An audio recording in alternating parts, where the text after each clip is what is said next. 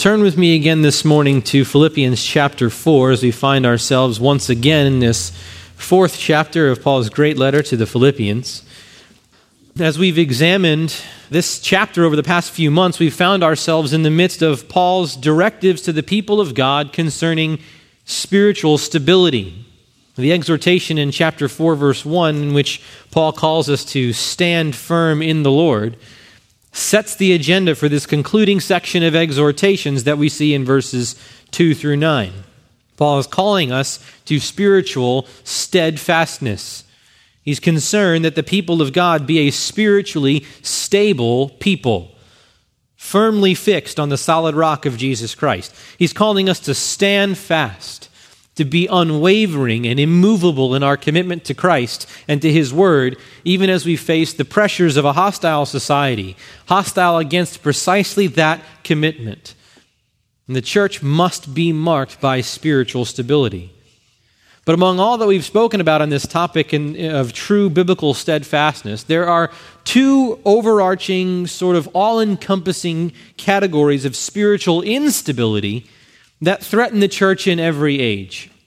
And those marks of spiritual instability run rampant throughout the church at large today and are in large measure a cause for the unhealthiness of the so called evangelical church. The first is what you'd call anti intellectualism, an intellectual laziness, an aversion to deep and focused thinking. In keeping with our culture of instant gratification, Many professing Christians are marked by a spirit that desires every spiritual lesson that you try to teach them to be microwavable. Teaching from the Word of God has to be served up, ready made, in easily digestible portions, like a spiritual hot pocket. The moment you require these people to quiet themselves, to gird up the loins of their minds, and to examine and evaluate and reflect upon what a given text might be saying, as soon as you ask them to closely follow a precise line of argumentation in a text or think through how one portion of scriptural teaching harmonizes with another portion, well, they, they check out. That's it. Sorry, not for me. Can't tell you how many times I've had even dear friends of mine, in their desire to steer clear of the deep end of the theological pool, say to me, Mike, I'm just a simple guy. I'm just not all that smart. I'm definitely not an academic type. And, and I'm not even all that big a fan of reading in general. And, and, I'd, and I'd say to them, but these are, these are truths of God. These are, these are the means by which we know Him and learn of Him. These are things into which angels long to look. And they'd say, look, Jesus' disciples didn't have PhDs, okay? They were fishermen. They were the simple guys. They were blue collar workers. And so these people confuse biblical simplicity, which is a good thing and a real thing. The Bible is not complicated, God's truth is simple, but they confuse that biblical simplicity with being simplistic. And they imagine that if every thought in the Christian life is not immediately accessible to someone of below average intelligence with very little mental strain on their part, well, then that thought must be convoluted by human reason and inherently unbiblical. On the other end of the spectrum, there's an equal and opposite error that characterizes many Christians. Uh, these are the people who love to have the conversations that I was just speaking about. They're the intellectuals, they're the, the good students. They love devoting their mind to the study of exalted themes, to scripture and to theology. That kind of thing excites them. They could tell you all about the historical context of Obadiah at the drop of a hat. They could wax eloquent about the fine points of distinction between superlapsarianism and infralapsarianism. They may even have a great interest in apologetics, of defending the faith against attacks from unbelievers in all the intellectual areas that that would require you to know. And yet, despite their commitment to giving their minds to study and consideration of the loftiest themes, these people always seem to be making the least progress in sanctification. What I mean by that is not that everybody who's serious about thinking makes little progress. I'm talking about the subset of those people who have both of these things in common, who love thinking and yet they make very little progress in grace. They've become great theoreticians, and yet they don't seem to have the self discipline to translate all of that knowledge into godly practice. It's as if they're content with the theory only as if they believe the Christian life consists in merely thinking the right thoughts about things or having the right theology. But they don't seem to realize that the whole purpose of theology, the whole purpose of disciplined study, the whole purpose of thinking deeply is so that they might put into practice what they learn, that their lives might be shaped and driven truly by the Word of God. Both of these errors, intellectual laziness and practical laziness, you could call it, are deadly threats to the true biblical steadfastness and spiritual stability that Paul calls us to in Philippians chapter 4. Why? Well, think about it. Of all the means that Paul provides by which we're to attain to this steadfastness, unity in the body of Christ, verses 2 and 3, joy in the Lord, verse 4, a spirit of gentleness as we interact with others, verse 5, and even battling anxiety by means of thankful prayer in verses 6 and 7, every single one of those things requires that we think and meditate and reflect upon the truth of God and how we might best go about putting those things into practice. If Paul means to fuel our progress in gentleness by telling us the Lord is near, for example, in verse 5, surely he wants us to think and meditate and reflect upon the certainty of the Lord's coming and the implications that his return has in the believer's life and how those implications bear on our being gentle with one another. He wouldn't put that in there unless he expected us to think through those things.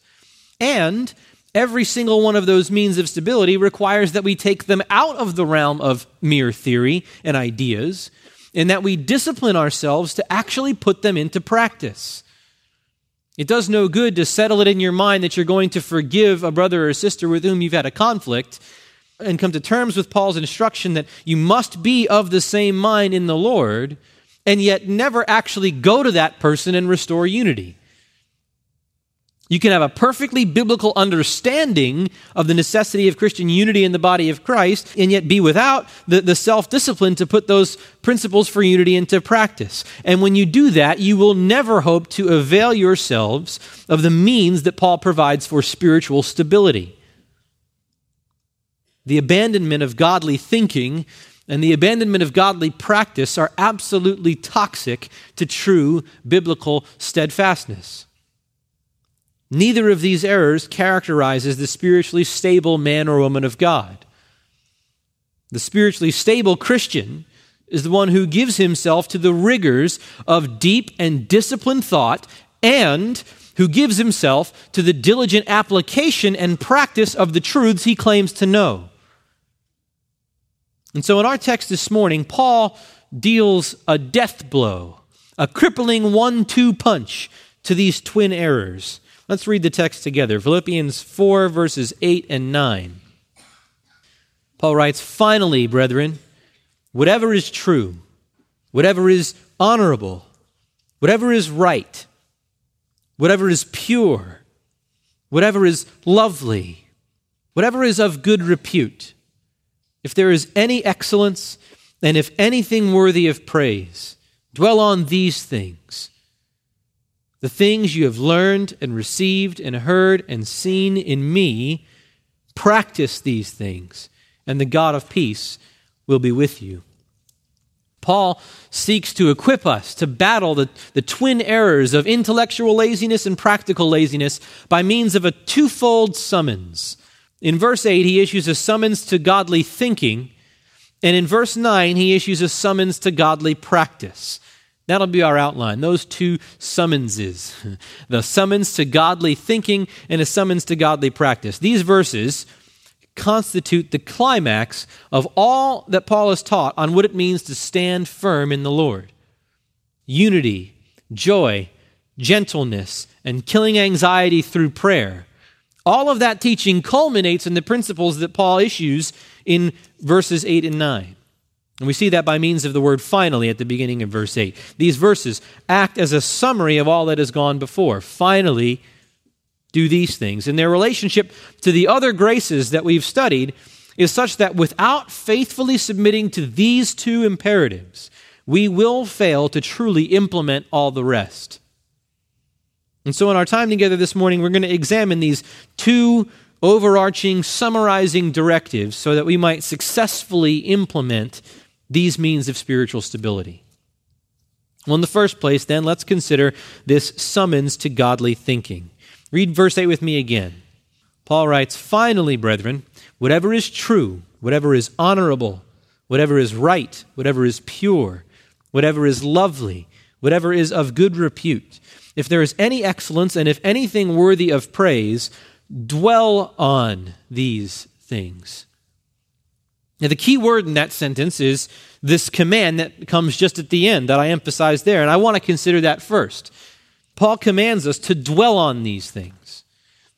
And that word is the Greek word logizomai, from which we get the word logic and logical. It's, it's got this basic meaning to think, to reason. But the NAS has done a good job at translating it to dwell on because it's not the word that you would expect Paul to use for regular thinking.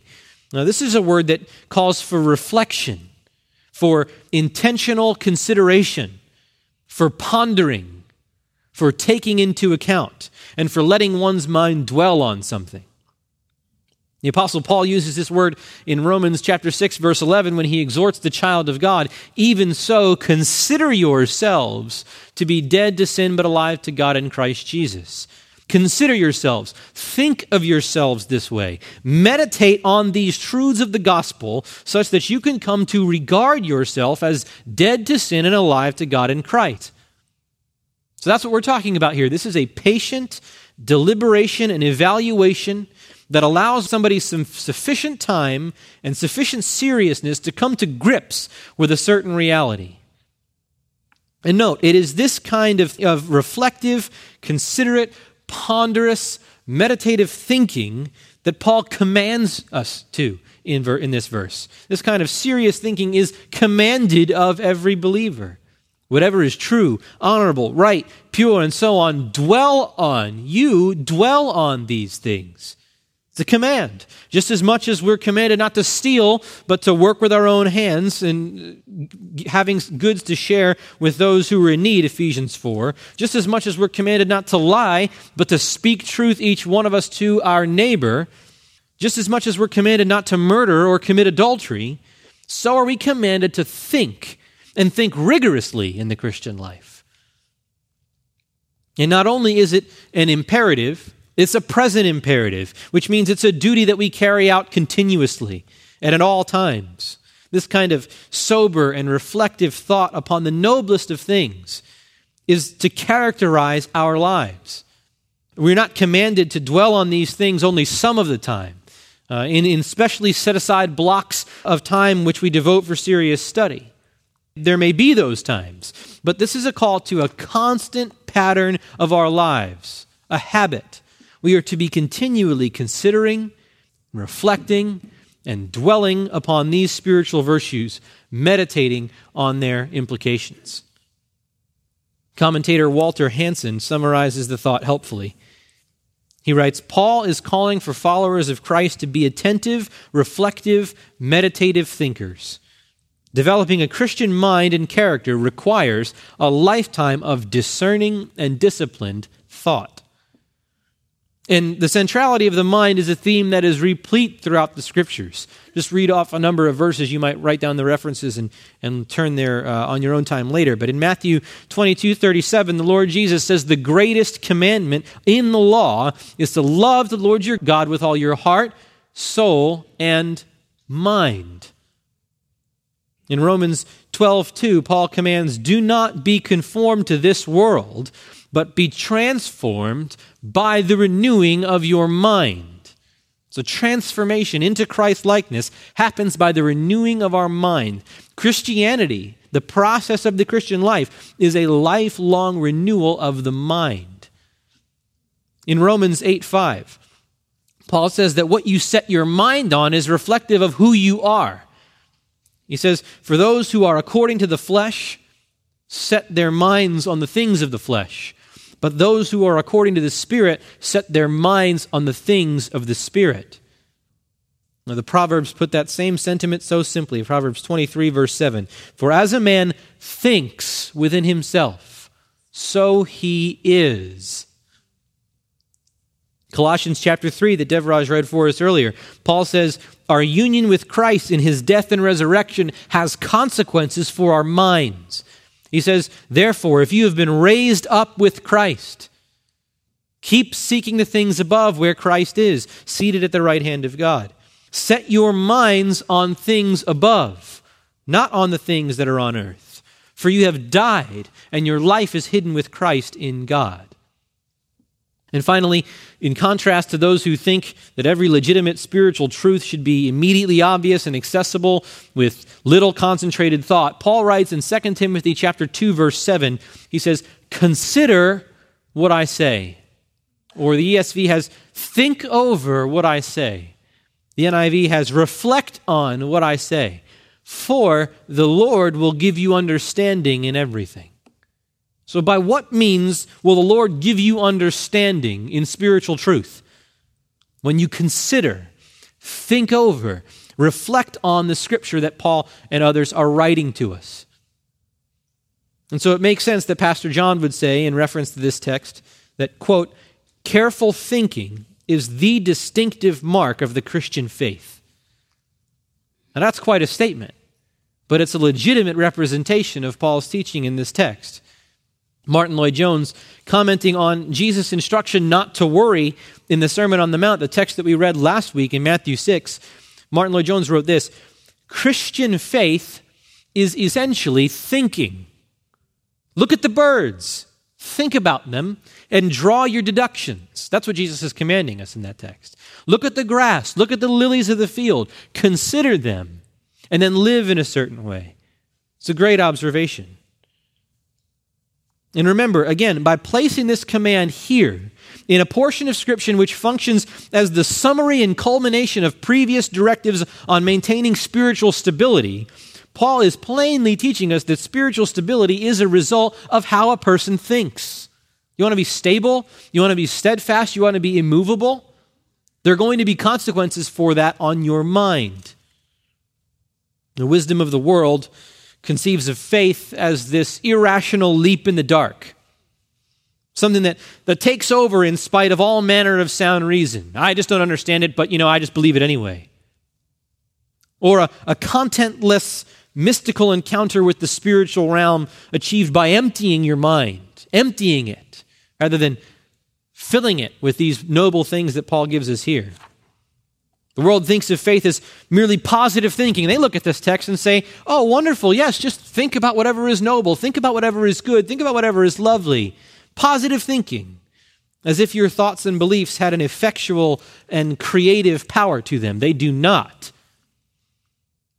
And cutting across the grain of all of those worldly ideas, Scripture says that the Christian life is dominated by filling the mind with God's revelation as He's given it to us in the Scripture the Christian life is dominated by that kind of thinking, and that understanding in the Christian life comes by considering and reflecting on what Scripture says. And here in, in our text in Philippians 4, he says that you will not grow in grace. You just won't be spiritually stable unless you are deliberately cultivating a habit of meditating on and thinking deeply about the truths of God's Word. Now, I think I've sufficiently beaten that into your minds. We've clearly seen that central importance of thinking. But it, this text doesn't only highlight the necessity of thinking, it also directs us as to the content of our thoughts, what we are to think about. It, it, does no good to be persuaded that you must exercise your mind in the Christian life if you set your mind on the wrong things. And so, again, we have the statement from the Apostle Paul that the mind set on the flesh is death, but the mind set on the spirit is life and peace. That's the difference there. We're told again in Colossians 3 2, set your minds on the things above, not on the things that are on earth. You see, not only does the gospel limit boundaries of what we believe, it certainly does that. The gospel says Turn from your sin, turn from your self righteousness, stop trusting your own good works or lack of bad works, and trust in Christ alone. Believe that He is sufficient alone to avail for your righteousness before God. The gospel asks us to believe those things. The gospel also asks us to do certain things. The gospel has implications for our conduct. We've been learning about that all throughout Philippians. Conduct yourselves in a manner worthy of the gospel of Christ. But not only does the gospel limit the boundaries of what we believe, not only does it limit the boundaries of what we do, the practices that we involve ourselves in, the implications of the gospel reach even to our thoughts. As Paul said in 2 Corinthians 10, verse 5, we are taking every thought captive to the obedience of Christ. And in this verse, Paul gives us six specific virtues upon which we're to fix our minds. First, and then two virtues stated more generally at the end to make his comprehensive intent plain. And I want to briefly examine each of these virtues in their turn. First, Paul says we're to dwell on whatever is true. Whatever is true. The things that are true are those things which correspond to reality. The things that are true stand in direct contrast to all that is false and all that is fantasy. As Christians, as followers of the Lord Jesus Christ, who said of himself, I am the truth, as children of the living God, whom Scripture calls the God of truth, we are not to give our minds to that which is false. We are not to expose our minds for extended periods of time in falsehood and in fantasy. We're to be preoccupied with truth, with reality. And of course, God is the ultimate arbiter of what reality is, and He has set that truth and reality before us in His precious Word. Jesus Himself said, Your Word, praying to the Father, Your Word is truth. David in Psalm 19:9, speaking of the Word of God, says, The judgments of the Lord are true. And then the psalmist in Psalm 119, verse 151, says, All your commandments are truth. And so to dwell upon whatever is true, first of all, it means to give ourselves over to reflection, to meditation, to ruminating upon the Word of God as it is revealed in Scripture. It's as we read and analyze and think about and consider what is said, 2 Timothy 2 7, that we will obey this command to fix our minds upon whatever is true. And then, as we grow accustomed to this word, as it makes its home within us, we internalize that standard of truth and become able to discern those things in the world which are true and which are false, which are reliable and which are unreliable, which are in accord with God's own mind and in accord with the gospel, and those things which are not. Whatever is true. Secondly, we're to dwell upon whatever is honorable. Whatever is honorable. This word refers to that which is noble, that which is lofty and dignified and majestic and august and that which is worthy of respect and reverence. This is the opposite of that which is frivolous and mundane. The word is used frequently throughout the pastoral epistles to describe the conduct of men and women of dignity. It's a key word. In Titus 2 2, Paul instructs that older men are to be temperate, dignified, there's our word, and sensible. And then in Titus 2 7 and 8, he instructs Titus in all things, show yourself to be an example of good deeds with purity in doctrine, dignified, sound in speech, which is beyond reproach, so that the opponent will have nothing to say about us. Verse Timothy 3 8, we're told that deacons likewise must be men of dignity. And in verse 11, that requirement's repeated for women as well. Women must be likewise dignified, not malicious gossips, but temperate, faithful in all things. And so there's this, this common thread of dignity, of nobility, of gravity. That's the way the old translators uh, used to translate it gravity. We're not to be frivolous and flippant, dominated by a perpetual levity such that everything is a joke and we just can't be serious. The Puritan Thomas Manton said, A garish levity will not become them that live in constant communion with God. A garish levity will not become them that live in constant communion with God. You see, there's to be something about us Christians, something about us in our demeanor that makes it plain to the world that we live in constant contact and communion with the God of heaven himself. And I'm not saying that that means we have to be overly solemn and overly earnest and always walking around morose. No, we, were, we are to rejoice in the Lord always. I, I preached on that a couple weeks ago. Go listen to that if you think you hear me saying that. But we are not to be sort of these sort of flippant, light, frivolous, goofy, buffoonish type people. Some of you need to hear that. and so all of that means that we must turn our thoughts to lofty, elevated, transcendent themes. We're not to fill our minds with trivialities and frivolities, but with, with things that are worthy of awe and adoration. One writer said, Things that lift the mind from the cheap and the tawdry to that which is noble and good and of moral worth.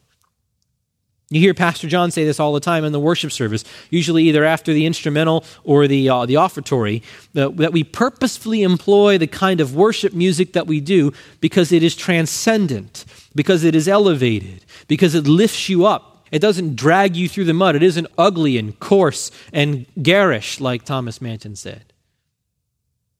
Well, third, we are to set our minds upon whatever is right. And I'm tempted to say more about dignity well, just, just a word. I'm trying to be a good pastor here. There is a dignity, there is a manner of being dignified that we need to carry ourselves with that's incompatible with being sort of impish and sort of, well, okay, you know, sorry. You know, that kind of, that kind of, I don't get it. There's this sort of, this sort of weirdness or uh, a lack of, of awareness of your own circumstances and, and how you come off that's something that people don't usually think relates to Christianity. That's something that's sort of just like a personality quirk. No.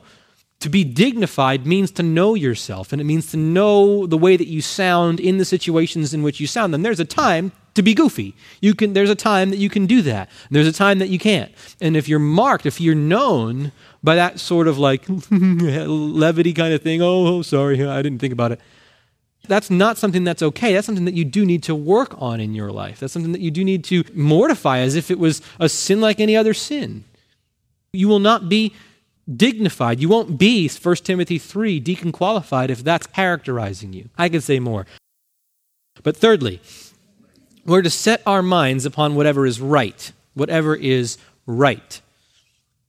And this is the same word that refers to God's righteousness or justice. That is, whatever conforms to the standard that is set by God's own holy character and nature as it is revealed in Scripture. God Himself is righteous, and so our minds are to be given to thinking over and meditating upon Him and His attributes, His perfections, as the old writers used to call them. And not only is He righteous, but all that He does is righteous. And so, like the people of God throughout the ages, we, we are to call to mind the righteous acts of the Lord and worship Him for all He does. Whatever is right speaks of justice, balanced scales. Think of it this way on one side of the scale, you have the purity and holiness that is essential to God's own nature. And on the other side of the scale, you have your mind and the things that you allow to occupy your mind. Paul is saying that what goes into our mind must balance the scale, must be in proportion with God's own righteousness. To the extent that the scale is off, we need to do something. We need to change. It also means that we don't fix our minds on and muse upon ways to, to beat the system, to cheat others, to, to cut corners, or to get ahead. We're not to be schemers. Proverbs 6:18, one of the six things the Lord hates is a heart that devises wicked plans. So rather than devising wicked plans, we ought to devise holy plans. We're to think upon situations of, of conversation and interaction with other believers and, and give thought to how we might bring grace and edification with our words in that situation. How we might encourage one another and, and be considerate. Those things require forethought. They require attention, meditation ahead of time, getting yourself in the habit of doing that so that when you find yourself in that situation, it comes out as a matter of course. So far from devising wicked plans, we're to let our minds be preoccupied with how we can be upright, how we can be just, how we can be fair, how, can we, how we can see it, see to it rather that no one within our sphere of influence is defrauded or, or taken advantage of. That's what it means to think on whatever is right. Fourth, we're to dwell upon whatever is pure. whatever is pure. And purity, of course, speaks of holiness, of integrity, those things which are not tainted in any way by evil. Paul uses this word to describe a pure virgin in 2 Corinthians 11, verse 2. It's translated chaste in 1 Peter 3, verse 2, as Peter instructs women of disobedient husbands, or wives of disobedient husbands, to be submissive to them, such that they might win them without a word spoken. And he says, as they observe your chaste and respectful behavior. So this speaks of moral purity, of uprightness, and even of innocence, you know, being free from guilt and blemish. And surely this has strong implications for those things that we choose for our entertainment, the things we occupy ourselves with for recreation. This has implications for our choice of leisure reading material. It has implications for our TV watching. It has implications for our choice of movies. It has implications for our internet surfing. And I'm sure that the Philippians would have loved for Paul to, to give them a list, you know, to just give me an exhaustive list. Okay, uh, this theater is okay to, and acceptable, but don't go to that play. Now, you can attend this gathering, but that one is off limits. But Paul doesn't tread upon the ground of cultural legalism here. In the wisdom of God, he gives us principles principles that we're to meditate upon and internalize. And then within those boundaries, we're to apply those principles according to our conscience, that we're to fill with and inform with the Word of God. That's wise. As I'm studying this text, I'm kind of racking my brain to think of okay give me let me think of practical examples and that's something that you all need to do in your own time with the lord in this text as you reflect upon it but there's wisdom in Paul not giving a set of, of an exhaustive list of do this, don't do that, do this, don't do that. Be- because that is, and when we try to make that list, we err as well. Because that is a sort of, like I said, cultural, not even doctrinal or salvific legalism, but cultural legalism that tries to strain out a gnat and swallows a camel. But we're to dwell upon whatever, whatever, whatever is pure. The comprehensiveness is matched only by its indistinctness. And that can be frustrating, but it's, I think it's also beautifully wise. And so if you deliberately put yourself in the way of books or magazines and TV shows and movies and websites that are going to expose your minds to sexual impurity, to foul language, to sinful patterns of life, you, my friend, are in violation of this commandment. We are to fix our eyes and our minds on what is pure. When we're tempted to dwell upon those things which are impure, we must, as the song says, turn our eyes upon Jesus and look full in his wonderful face and pray with all our might that the things of this world will grow strangely dim in the light of his glory and grace. 1 John 3 2 calls us, Beloved, we are children of God. And we know that when He, that is Jesus, appears, we will be like Him because we will see Him as He is. And everyone, verse 3, everyone who has this hope fixed on Him purifies himself, even as He Himself is pure. Well, quickly on to number five. Fifth, we're to dwell upon whatever is lovely. Whatever is lovely. And this refers to those things which call forth and inspire and evoke love, things that are pleasing, agreeable, amiable, lovely.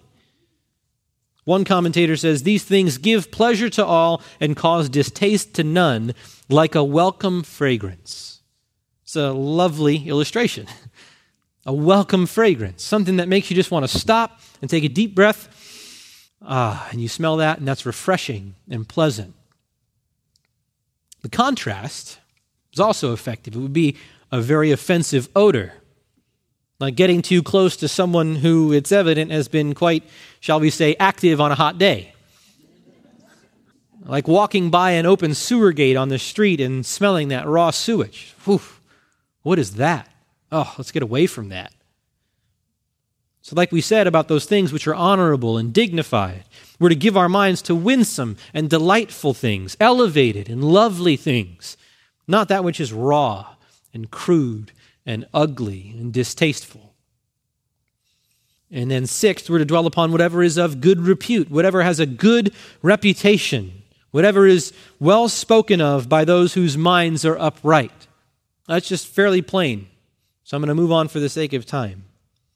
And then finally, Paul reaches the crescendo with these final two all encompassing catch all terms. If there is any excellence, and if anything worthy of praise, dwell on these things. If I've left anything out in my list of virtues with which you're to occupy your mind, if there's anything in the world that comes under the heading of moral excellence, and if there's anything that's worthy of praise before God and before godly men, dear people, think on these things. Be occupied with these things. Give your mind and your attention and your energy to these things. You see, friends, we're not to give ourselves to the constant preoccupation with evil. We're to examine ourselves before God, and we're to ask Him to search us and try us and see if there be any hurtful way in us. But we're not to be morbidly introspective regarding our own sinfulness. Some of you are so constantly focused on your own failures that you're anxious and depressed and despondent.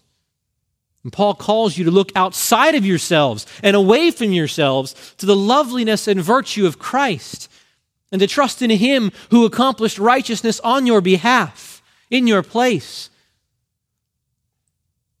Neither are we to be inordinately preoccupied with the evils of the world. Yes, God has called us to be discerning. But some of you have a morbid preoccupation with all the evils in the world.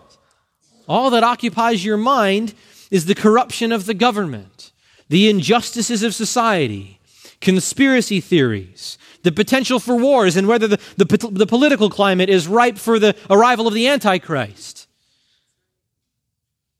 Others of you have fostered a critical spirit when it comes to the weaknesses of the visible church, the failures of other professing Christians to make progress in grace, and so on and so forth. But Paul says if there is any excellence, anything worthy of praise, dwell on these things. And so we have been summoned to godly thinking. But now we come to verse 9, where Paul issues his summons to godly practice. Read both verses again with me. Paul says, Finally, brethren, whatever is true, whatever is honorable, whatever is right, whatever is pure, whatever is lovely, whatever is of good repute, if there is any excellence and if anything worthy of praise, dwell on these things the things, or more literally translated, which things you have learned and received and heard and seen in me, practice these things, and the God of peace will be with you. Now, the first thing to notice here is the inseparable connection between verses 8 and 9. And I tried to bring that out to you even as I read the text. Paul gives his list, whatever is true, honorable, right, and then he says, Dwell on these things which things you have learned and received and heard and seen in me. Practice these things. In other words, the very things that I'm telling you to set your minds upon are the things that you have learned and received from me and have heard and seen in me. And now, in addition to, to thinking on those things, I'm now also calling you to practice those things. So we learn here that thinking is not only necessary for the Christian life in some general sense. Rather, thinking is absolutely necessary, is the absolutely necessary foundation for Christian living. That's why Paul puts these exhortations in the order that he puts them. First, we're to fix our minds upon whatever is true, honorable, right, pure, lovely, and, good, and of good repute. We're to consider those things, to meditate on them, to devote all of our attention to them, and even to devising ways of bringing them about in our lives. And then, having filled our minds with those things, we're to bring them into our daily practice. You see, right behavior doesn't just spring up out of nowhere. Right behavior comes from right thinking.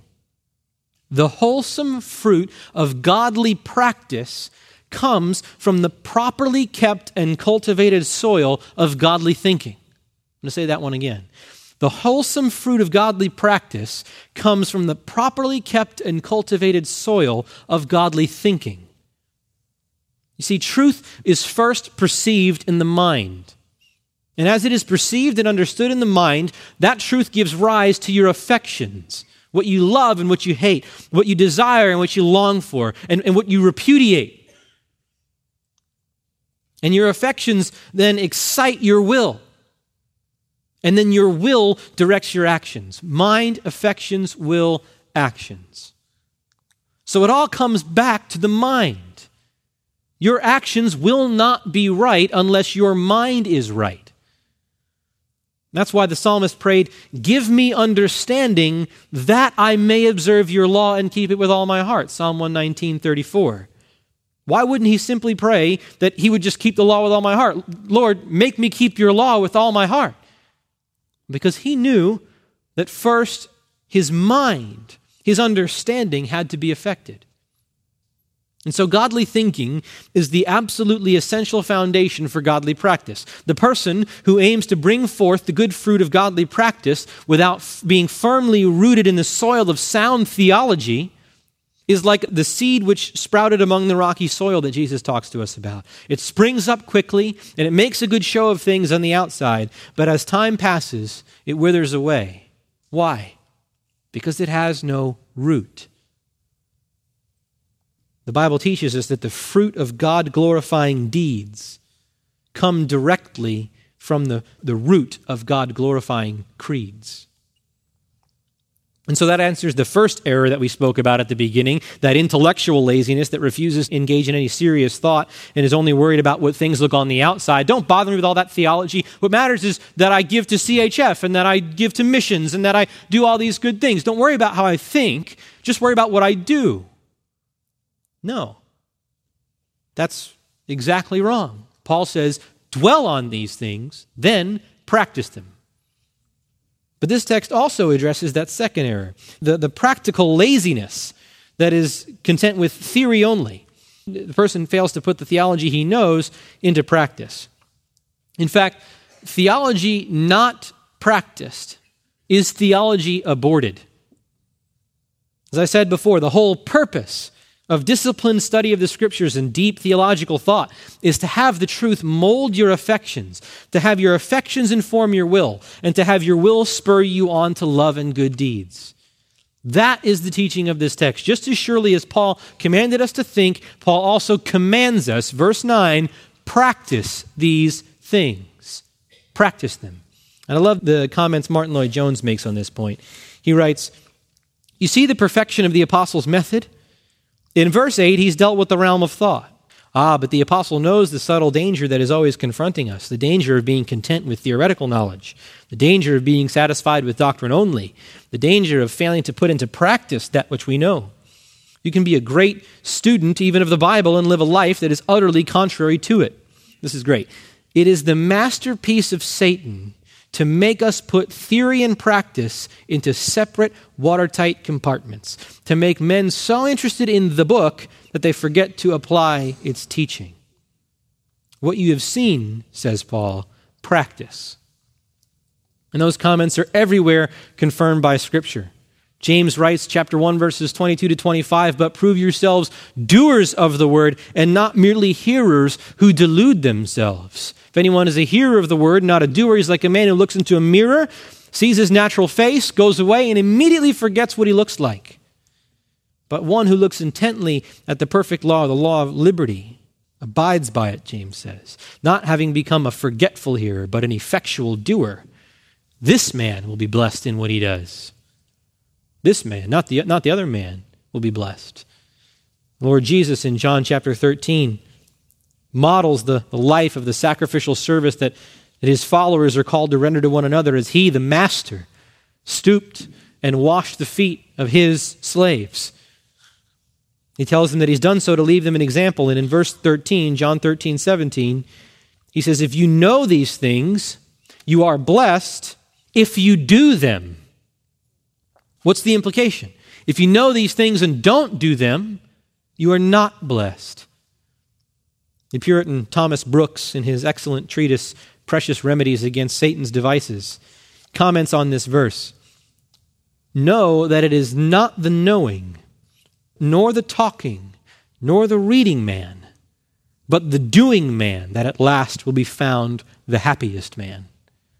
Know that it is not the, the knowing, nor the talking, nor the reading man, but the doing man that at last will be found the happiest man. And finally, I want you to turn with me to Matthew 7. I know we don't have too much time left, but this is important enough that I want you to see it. Matthew chapter 7 is the end of the Sermon on the Mount. The, the, after all that Jesus has said in that magnificent sermon about the nature of his kingdom and the character of the subjects of that kingdom, this is what he wants left ringing in the ears of his hearers. Matthew 7, verse 24. Therefore, everyone who hears these words of mine and acts on them may be compared to a wise man who built his house on the rock. And the rain fell, and the floods came, and the winds blew and slammed against that house, and yet it did not fall. Why? For it had been founded on the rock. Everyone who hears these words of mine and does not act on them will be like a foolish man who built his house on the sand. The rain fell, and the floods came, and the winds blew and slammed against that house, and it fell, and great was its fall. You want to build on the solid rock and not on the sinking sand. You must think on these things, but you also must practice these things. You say, okay, Mike, you've convinced me. I need to put my theology into practice. But how am I going to do that? How do I go about bringing forth the good fruit of godly practice in my life? Our text answers that question as well. Look with me again at verse 9. The things that you have learned and received and heard and seen in me, practice these things. And briefly, I see two categories of thought here. The first means of, of implementing godly practice is to appropriate godly instruction. Paul speaks of the things that the Philippians learned and received from him. Things that they learned and received refer to the teaching and the instruction that Paul imparted to them while he was with them.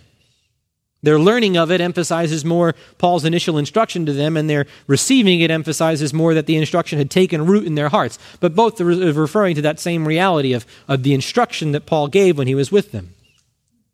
Paul says, 1 Thessalonians 2.13, I'm, I'm thankful that uh, when you received the word of God, you received it as it was, the word of God, and not the word of men.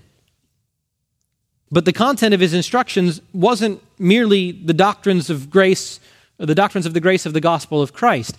As precious as those doctrines are, he also uh, instructed them, 1 Thessalonians chapter 4 verse 1, in Christian living. He says, "We request and exhort you in the Lord Jesus that as you received from us instruction to how you ought to walk and please God, excel still more." Note that. He instructed them both in Christian doctrine and in Christian living. Now he calls the Philippians to appropriate that instruction. And secondly, you've got to emulate godly examples. Appropriate godly instruction that you receive from your leaders, emulate godly examples. Paul says that the Philippians had not only learned and received from him instruction, but also that they have observed these things practiced in his own life. They can follow his godly example. The things that they heard refers to the reports that they would hear about him from, say, Timothy or Epaphroditus, who would bring back news of Paul. How is Paul? Is he discouraged? Well, praise God, no. He's rejoicing and he's, and he's courageous and he's steadfast in the faith and, and he's facing imprisonment and facing his trial before Nero, but he's fastened his mind upon truth and he's fixed his thoughts on the things that are right and honorable and lovely, and he's practicing these things as well. And they would have heard that and they would have been strengthened to obey as well. And then the things that they saw in him refer to that pattern of life that they had been able to observe when, with their own eyes when he was with them, seeing that he not only talked the talk, but he walked the walk. They were able to observe that Paul lived and ministered in integrity because the very things that he preached were the things that he practiced. And so he could say, not with haughtiness, not with pride, follow me as I follow Christ. And though my time is very nearly gone, the brief word of application I have for you at this point is to grasp how vitally important discipleship is in the Christian life. This godly teaching that you're to appropriate and this godly example that you are to emulate, this doesn't come from sitting on your couch in your pajamas live streaming the service. And listen, it doesn't even come primarily from coming to Grace Church and coming to Grace Life and sitting and listening to sermons. Oh, it, comes from that. That not less than that, but it's more than that. This is an entering into and, and cultivating relationships with other believers who are sound in the faith, and in some cases who are more mature in the faith than you are, and committing yourselves to living life together, navigating life's various trials alongside one another. There needs to be a person like the Apostle Paul in your life to whom you look for specific and practical instruction, both in Christian doctrine and in the daily, everyday aspects of Christian living. Just some footsteps that I can walk in the pattern of. So that you might learn to put into practice the things that you're taught. And, and Phil and I and the other pastors and elders, we know that that's our responsibility, and we take it very seriously. And we wish that we could get to know every single one of you personally and intimately and disciple you individually on a regular basis. There'd be nothing that gives us greater joy than that. And we have the joy of doing that with some of you, and it's an immense privilege. But Christ hasn't designed the church so that the, the pastors do all the work of the ministry, right? Ephesians 4 but that the pastors equip the saints for the work of the ministry. And I don't know if there's a more important ministry than sharpening one another, living life alongside one another, speaking the truth to one another, laboring with somebody through repentance, through putting off and putting on. And so th- this is something that you need to do with one another, friends. And the principal way at which that happens at a church this large is through home Bible studies. You need to be faithfully attending one of our Bible studies where you can walk alongside 15 to 20 other Christians trying to please Christ in the same challenging and hostile world that you're walking in. Where you can be shepherded and cared for by a team of men who are trained and willing to do so, and with whom we, your pastors and elders, have very close contact and frequent contact. And so we're constantly hearing about you and hearing updates and, and, and pastoral needs and things to celebrate. So don't cut yourself off from that blessing any longer. Get involved in a Bible study and pour your life into the people there. And if you do all that, if you give yourself to the discipline of sound, biblical, godly thinking, and if you commit yourself to putting that theory into practice by appropriating godly instruction and emulating godly examples, Paul has a promise of reward for you at the end of verse 9. He says, So think and so practice, and the consequence will be that the God of peace will be with you. What a glorious promise. To the extent that we fix our minds upon all that is excellent and praiseworthy, and to the extent that we practice the truth that we have learned, we will enjoy the presence of the God of peace himself. We will enjoy deeper dimensions of intimacy and communion with Him than we ever thought possible when we were giving our minds to lesser things, when we were failing to bring into practice all that we knew. We will enjoy the sweet fellowship of God Himself with an uncondemned conscience, the likes of which careless walkers in the Christian life will never know. And that presence of God will bring the peace it brought to Moses, who, when he said, Who am I that I should go to Pharaoh and command him, the ruler of the entire empire, to let the Israelites go? When God responded, Certainly I will be with you. It'll bring the peace it brought to Joshua, who, as he was leading the second generation of Israelites out from the wilderness and into the land of Canaan to conquer it, when he, when he was promised, Just as I have been with Moses, I will be with you. I will not fail you, nor will I forsake you. It will bring the peace it brought to David, who wrote those beautiful words in Psalm 23, verse 4 Even though I should walk through the valley of the shadow of death, I fear no evil. Why? For you are with me. Friends, is not that promise, the promise that the God of peace himself will be with you, is that not sufficient to elicit from you the most diligent and devoted self discipline, both of your mind and of your life? If it's not, You've got to come to grips with the reality that if you don't treasure the fellowship of that God of peace, you've got to come to the reality that you very well may be d- still dead in your trespasses and sins. That the very thing that gives you the greatest satisfaction that you were designed to enjoy is numb to your affections. It means you need new spiritual affections. Friend, you need to be born again. And so I would urge you to look upon Christ who is the epitome of all that is true and honorable and praiseworthy and excellent and noble and right and just. Turn from yourself and ask Him, Open my eyes that I might see that beauty, that I might repent of treasuring lesser things and worshiping these other things, going to broken cisterns that can hold no water when I could come to the fountain of living waters.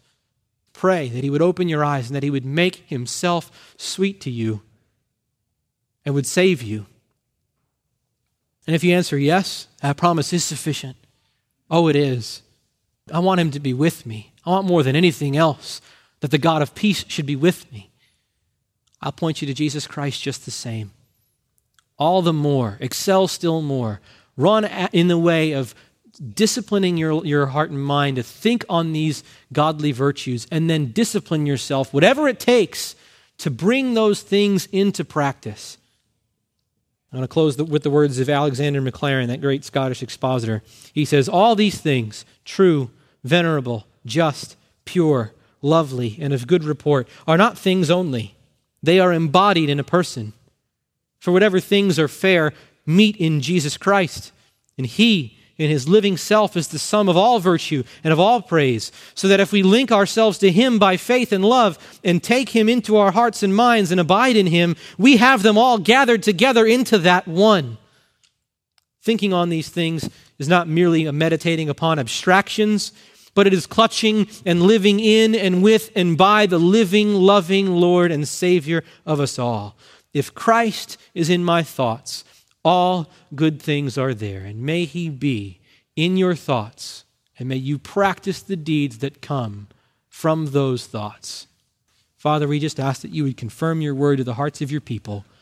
Cause us to be a thinking people, passionately committed also to practicing these truths that we love and treasure in our minds. Confront and convict those who need it. Cause us the healing that comes from your word and shape us even more into the, the likeness of your Son. We pray in his name. Amen. For more information about the ministry of the Grace Life Pulpit, visit at www.thegracelifepulpit.com. Copyright by the Grace Life Pulpit, all rights reserved.